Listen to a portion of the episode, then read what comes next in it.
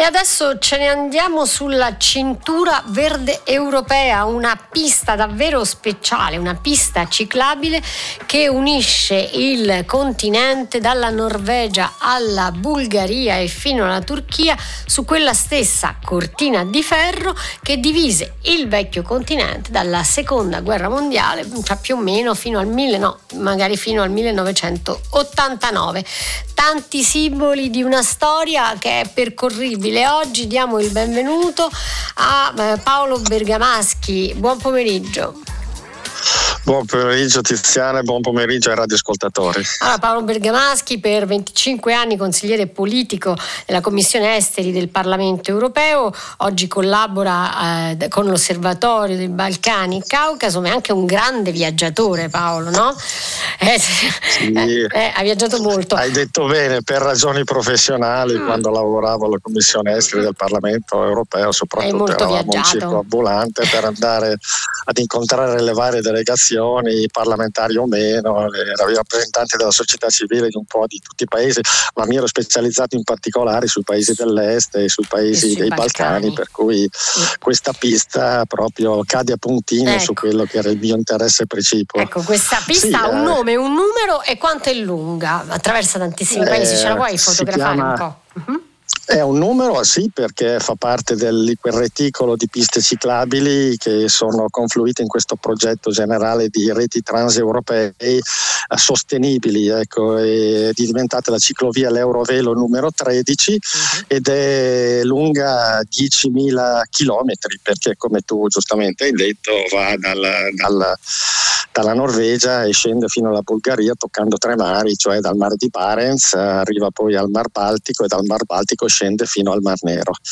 Mm. io ho seguito bene soprattutto la storia, la genesi di questa pista, perché l'ideatore, che all'inizio qualcuno prendeva per pazzo scatenato, si chiama Michael Kramer, che era un eurodeputato tedesco che peraltro è stato per due anni e mezzo, dal 2014 al 2017, presidente della Commissione Trasporti ed è stato un grande fautore della mobilità sostenibile, il cosiddetto turismo dolce, che non può essere evidentemente che o a piedi o in bicicletta. Certo. E lui aveva cominciato ipotizzando questa pista ciclabile che passasse su quello che era il tracciato del muro di Berlino, già nel 1989 quando era membro del Consiglio Comunale. Quando crollò proprio, quindi l'idea di in qualche modo riqualificare eh, certo. quel, quel, eh, quel, tracciato, sì, che sì. poi in realtà non è eh. riqualificabile perché di fatto non c'è costruito assolutamente nulla, ecco perché all'inizio la chiamata cintura verde europea, certo, perché non perché c'è niente. Era, era, era era, era, una terra di eh, nessuno esatto. all'inizio, terra eh. di nessuno che purtroppo però ha visto vittime, eh, sì. quelli che cercavano di passare dall'est all'ovest e venivano purtroppo Chiaro. presi di mira dai sì. cecchini della, della eh, Germania Est. Appunto, però è, è, è, è, la prima pista che è stata una pista lunga di 155 km che è stata inaugurata nel 1999. Uh-huh. Allora Michael Kramer dopo aver ottenuto questo importante successo personale si è ingolosito e ha detto ma perché non provarci con tutta la Germania? Germania, quindi con mm. tutto il confine che eh, divideva la Germania Ovest dalla Germania Est. Uh-huh. ricordiamoci che Berlino era un enclave, eh, per cui si è spostati a lato, lui si è spostato a, a, a, Ovest per quanto riguarda Berlino e così è nata la pista che divideva la Germania Ovest dalla Germania Est. Ecco, de- abbiamo detto paesi, eh, abbiamo detto tanti paesi Paolo, non li abbiamo... sono, sono 20 paesi, eh, 20, abbiamo... paesi ecco, 20 paesi coinvolti. Ecco, tra questi uh, abbiamo anche l'Austria, l'Austria, l'Ungheria, la Croazia, la Serbia, la Macedonia e certo. abbiamo detto all'inizio che tu hai focalizzato un po' la tua carriera proprio sui Balcani. Dove ci porteresti io?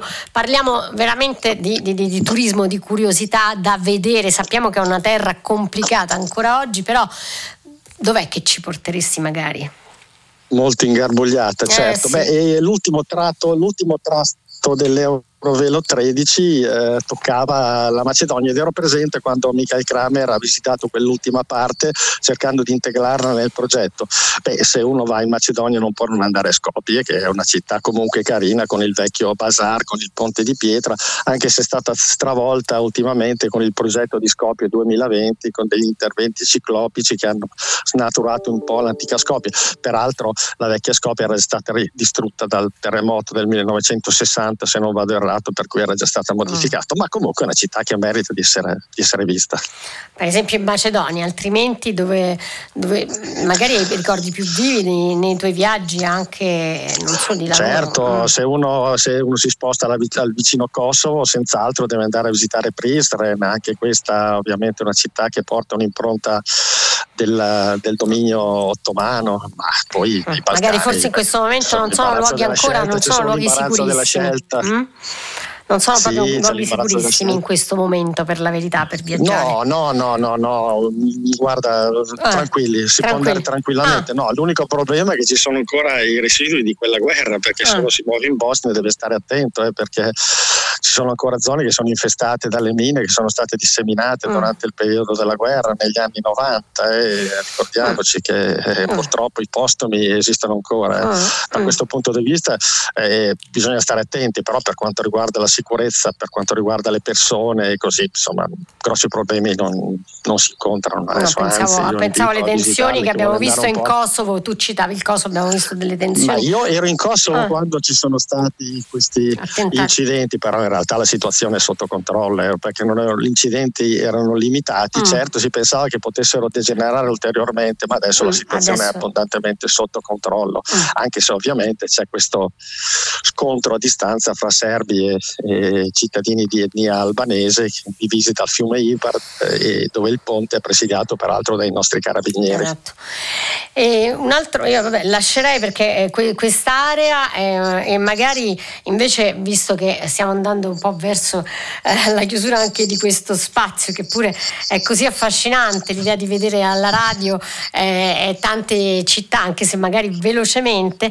Io eh, ti chiederei eh, visto che lo faccio con tutti gli ospiti di questo eh, pomeriggio insieme eh, anche tu stasera andrai a guardare le stelle. No, non ci puoi dire il desiderio però insomma eh, beh, guardare certo, le stelle e peraltro no, una curiosità, visto che eh. si parla di bici e stanotte è la notte di San Lorenzo, eh. vorrei fare gli auguri a Lorenzo Giovanotti, grande, eh, grande eh, fautore ah. del turismo Vero. con la bici e che oggi è in fase di recupero dopo l'incidente che ha avuto eh. e chissà che a Giovanotti non venga voglia nella prossima avventura di percorrere appunto l'Eurovelo numero 13 eh. quindi facendosi tutta la cortina di ferro magari ah. non tutti i 10.000 km perché sarebbe un po' troppo lunga è lunga e invece tu dove andrai stanotte eh, beh, Ma io Paolo sono Bergamaschi? qui davanti io, io, mi sto godendo intanto che sto parlando al telefono con te con i radioascoltatori mi sto godendo dall'altro la parte nord del lago di Garda Garda, bellissimo, uno ah. spettacolo incantevole sulla costa del Monte Baldo ed è da qui un punto dove non c'è inquinamento luminoso che stasera mi, mi sbizzarrirò a, contro, a, a scrutare, a perlustrare il cielo con gli occhi per verificare se io riuscirò ad ottenere la visione del, di una pioggia di stelle, magari esprimendo qualche desiderio. E ecco. il desiderio potrebbe essere anche quello di percorrere un giorno perché no, l'Eurovelo 13. Ecco, il desiderio ma di... Non tutto in una, ma non tutto in una volta. Eh, eh. No, eh beh, con 10.000 km la vedo difficile, però insomma te l'auguriamo perché eh, appunto sei un grande viaggiatore, so che vai anche in bici, quindi sì. Perfetto, allora de- un desiderio che forse si potrebbe, ma non si deve dire, potrebbe essere quello eh, di appunto percorrere questa pista ciclabile Eurovelo 13. Grazie allora a Luca Bergamaschi per essere stato qui con noi a Radio 1 Box. E allora mm, buona passeggiata la, adesso mm, in montagna e poi tra le stelle. Grazie.